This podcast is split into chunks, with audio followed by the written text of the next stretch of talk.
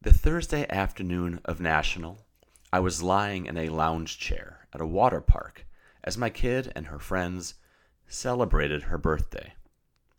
I scrolled Instagram with nuclear levels of anticipation.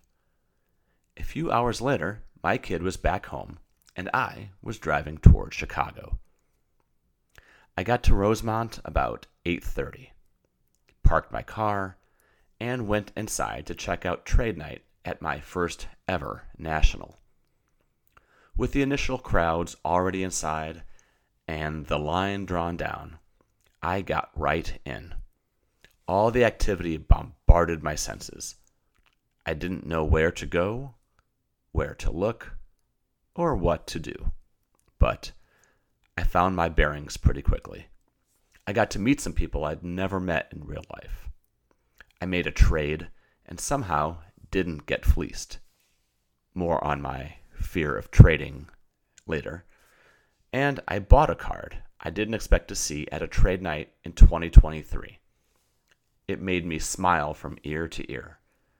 A 1989 Topps Gregg Jefferies Future Star PSA 10.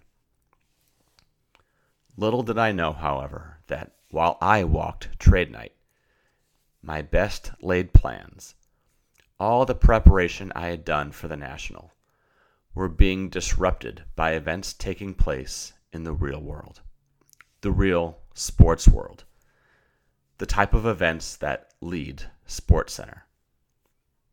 So today, I'm going to talk about two things my first national experience, and what happens when events you can't control take control of you, and how I tried, with varying levels of success, to adapt. I'm Dave Schwartz. On Instagram, I'm Iowa Dave. Thanks for tuning in to the shallow end.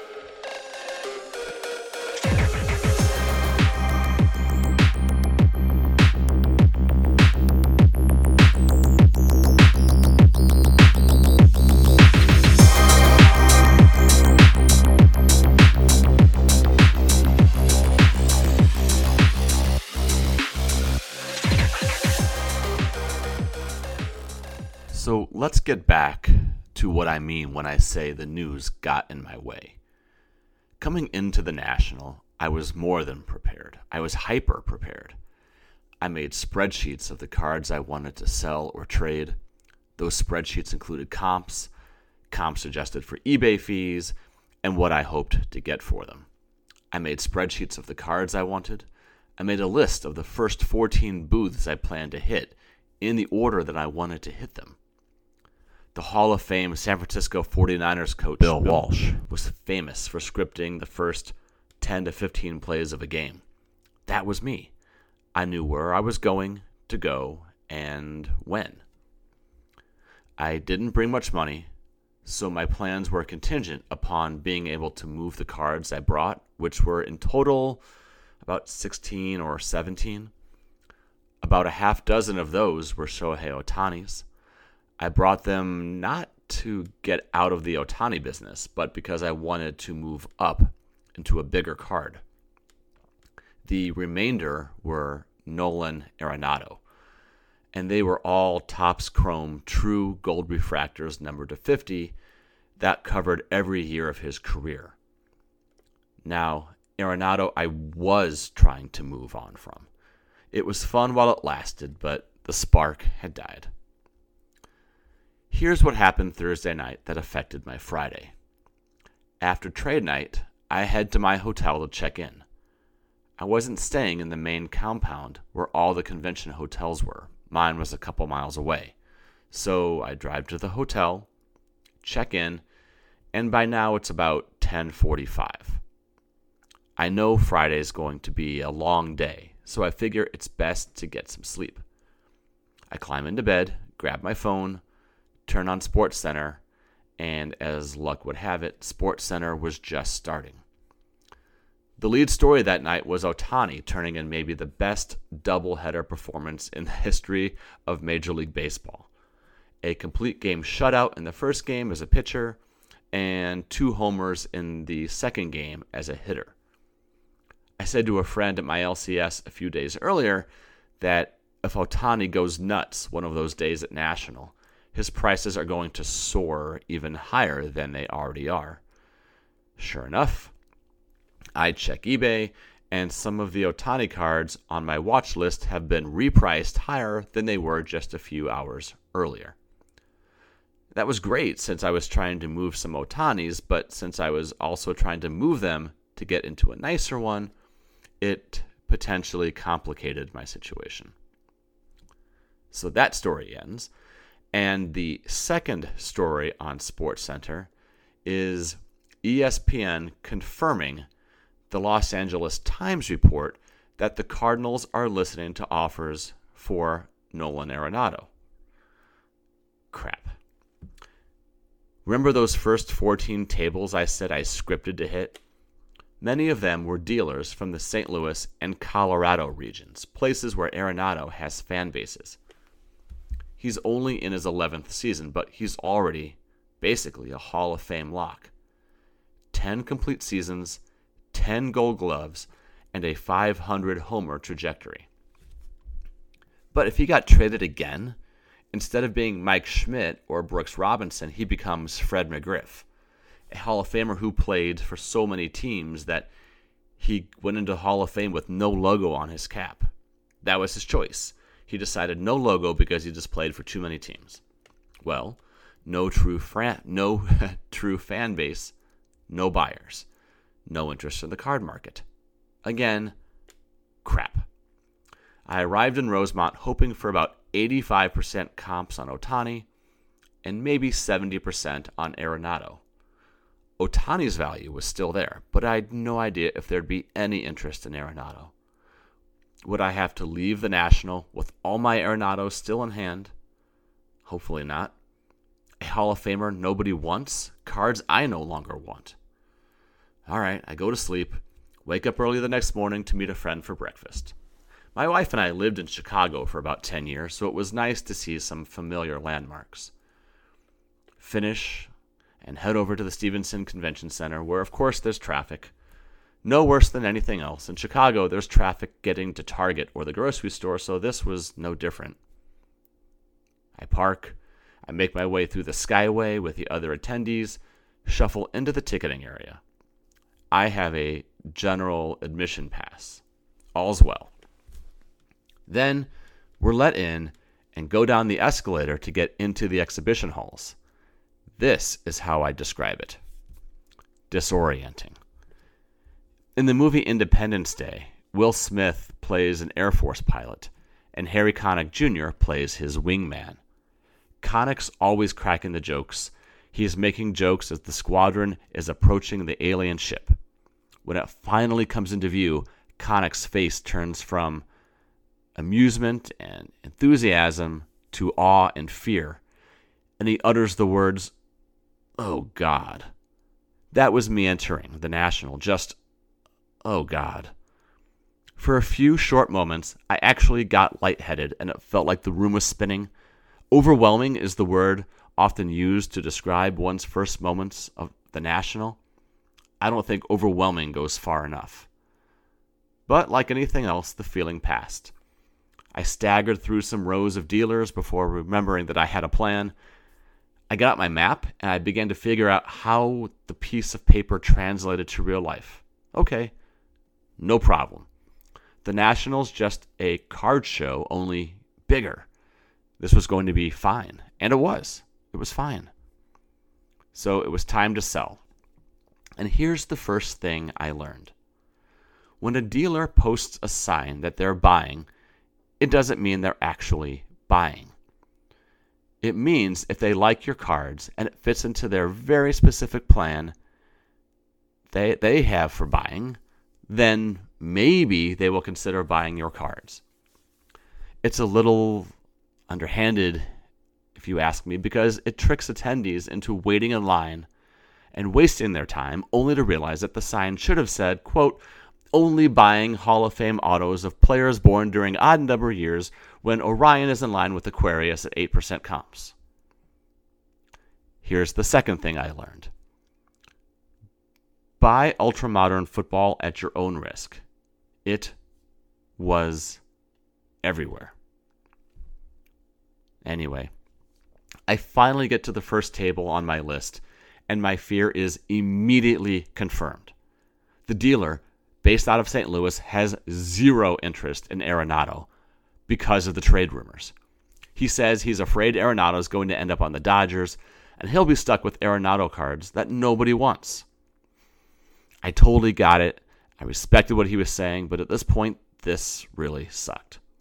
I kid you not when I say the next two dealers said the exact same thing. This is turning out to be way worse than I thought, and I think to myself, if I'm going to move Arenado, it's going to have to be at 60%, maybe less, and I'm preparing myself to live with that. But it gets worse. The fourth table I go to, the fifth, the seventh, the tenth, everyone saw the news that Arenado's on the trade block. He is poison. I asked one dealer, I said to him, out of curiosity, how low would I have to drop this price to make this worth your while? What if I sold for 50% comps? He still flat out stonewalled me. He just said politely, I'm sorry, I'll never be able to move this. So at this point, I'm no longer even frustrated. I'm just resigned. I needed a break, so I went and said hi to people, met people who I'd talked to over Instagram. At one point, I sat down along a wall and ate a snack, drank some water.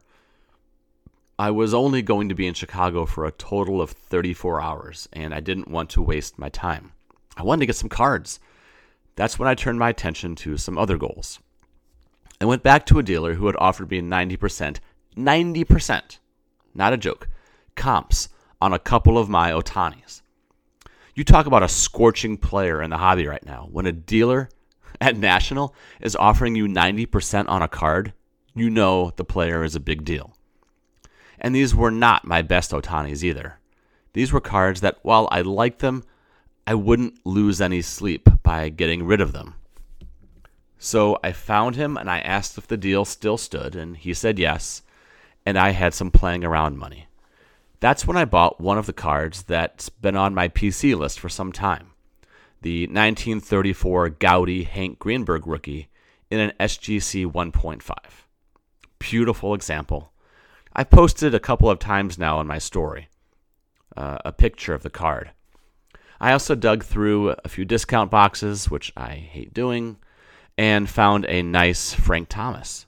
After that, I felt better it felt less like a business trip and more like a card show. And I decided to just walk around and have some fun, meet some people, look at some cards. But I still was not ready to give up on the Arenados.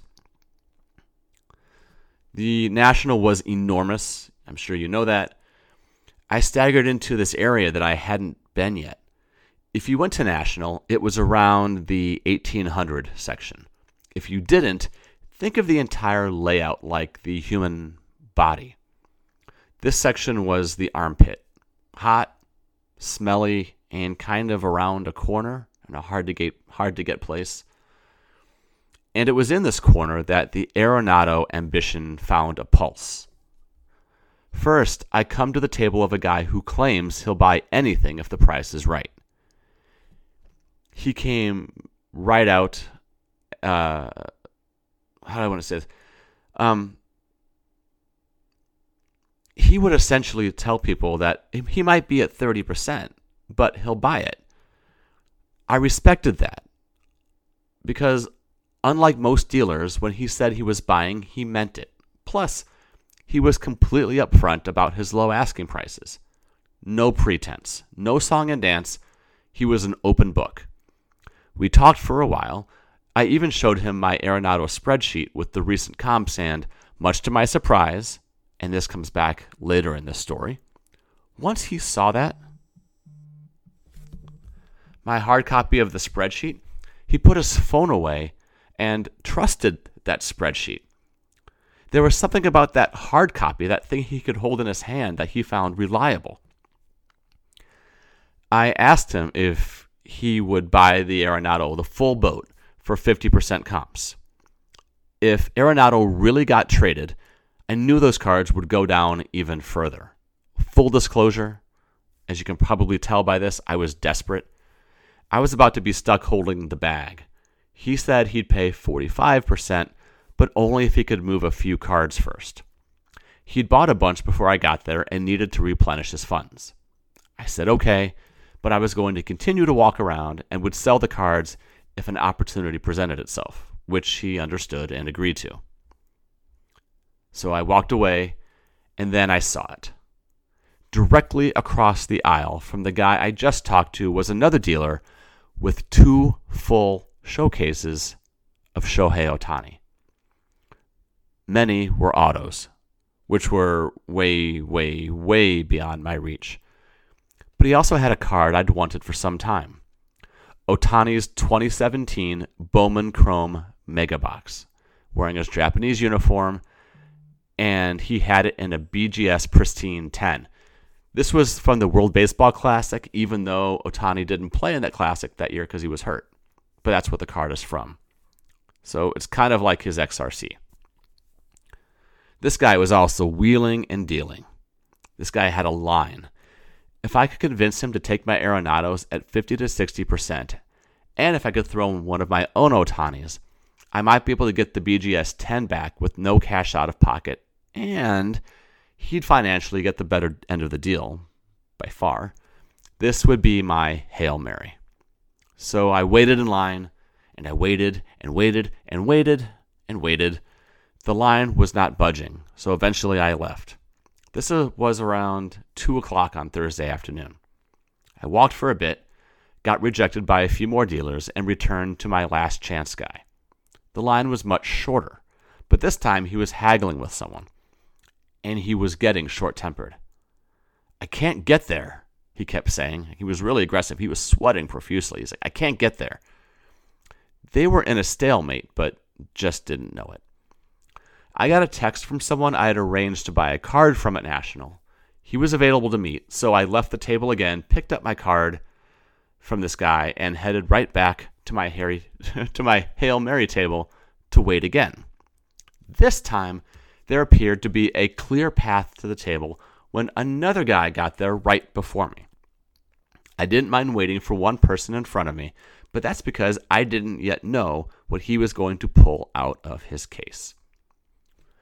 As I stood next to him in line, I saw him pull out a stack of what had to be 30 slabs, all of them straight fire.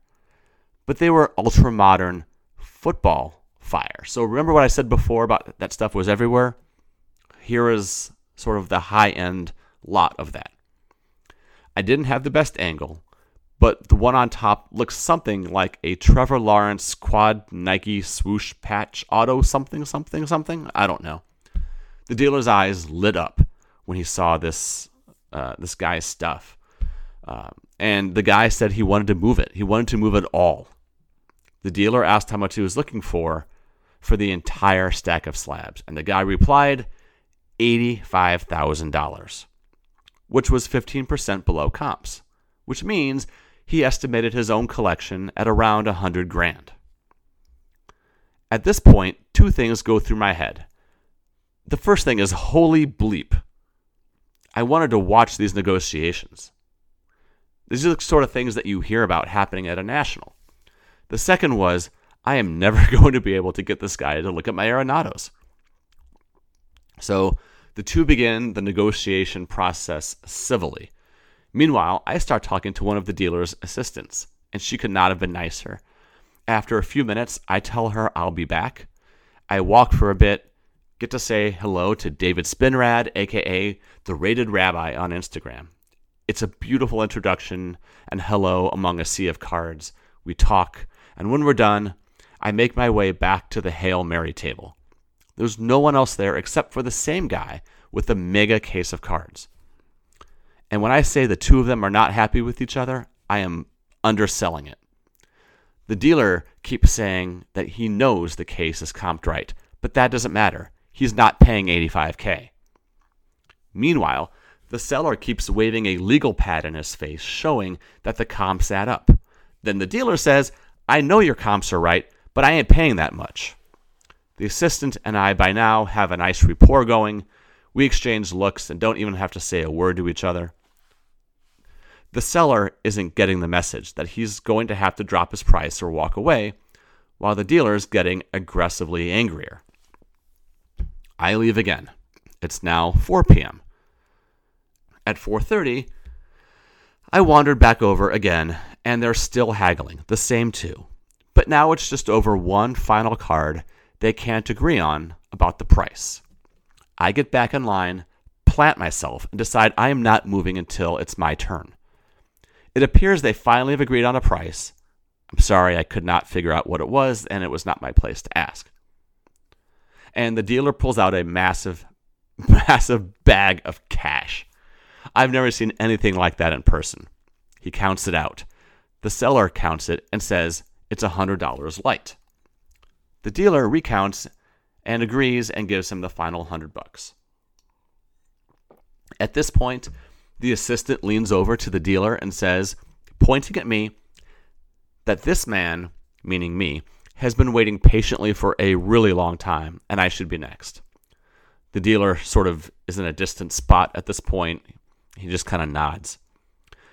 The other seller, my my friend now, I'll say, finally leaves, and just as uh, she does, um, uh, another guy steps up to the dealer who I can only assume is completely fried by this point, and turns to and this time the, the dealer turns to help this guy. So I'm waiting again, and I'm getting inwardly frustrated, but outwardly I'm being patient.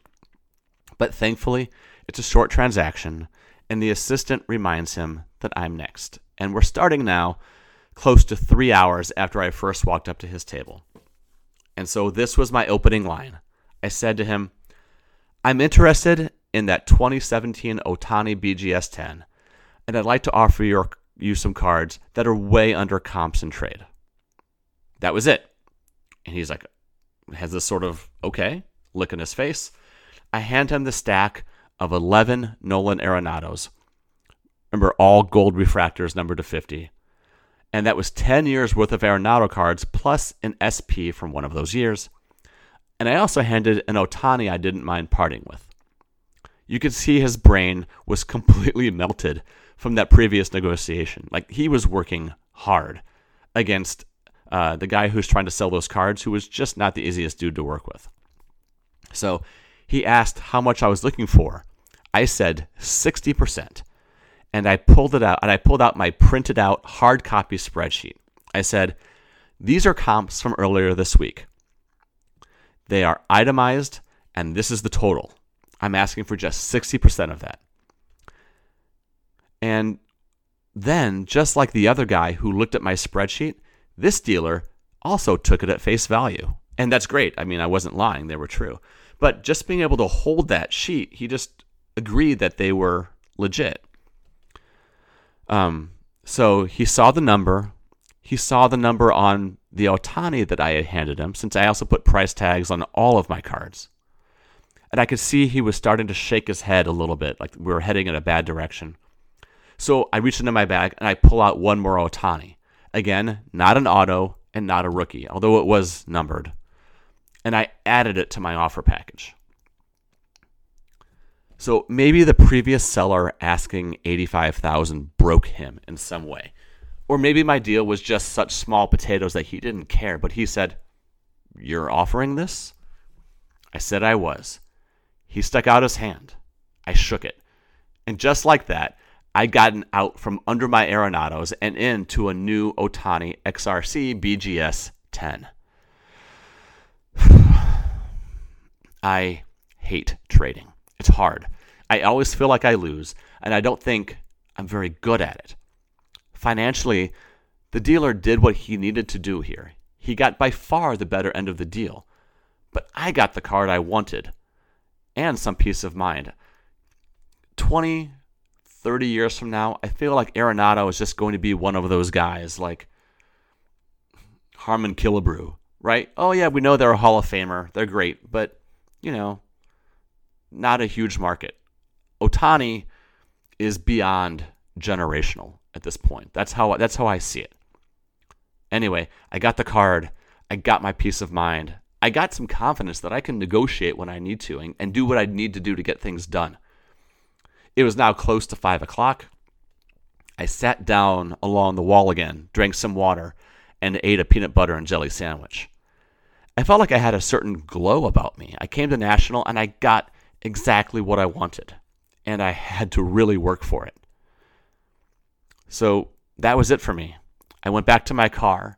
I threw some stuff in the trunk, ran the AC, and cooled off for a bit, put on some fresh deodorant, and headed to the Wolfpack trade night. An absolutely incredible way to end my first national experience. Late that night, I went back to my hotel, crashed hard, woke around 5:30 a.m. and drove home, exhausted and exhilarated. The 2024 National it it can't come soon enough. The Shallow End is a Wolfpack Network podcast. Thanks for listening.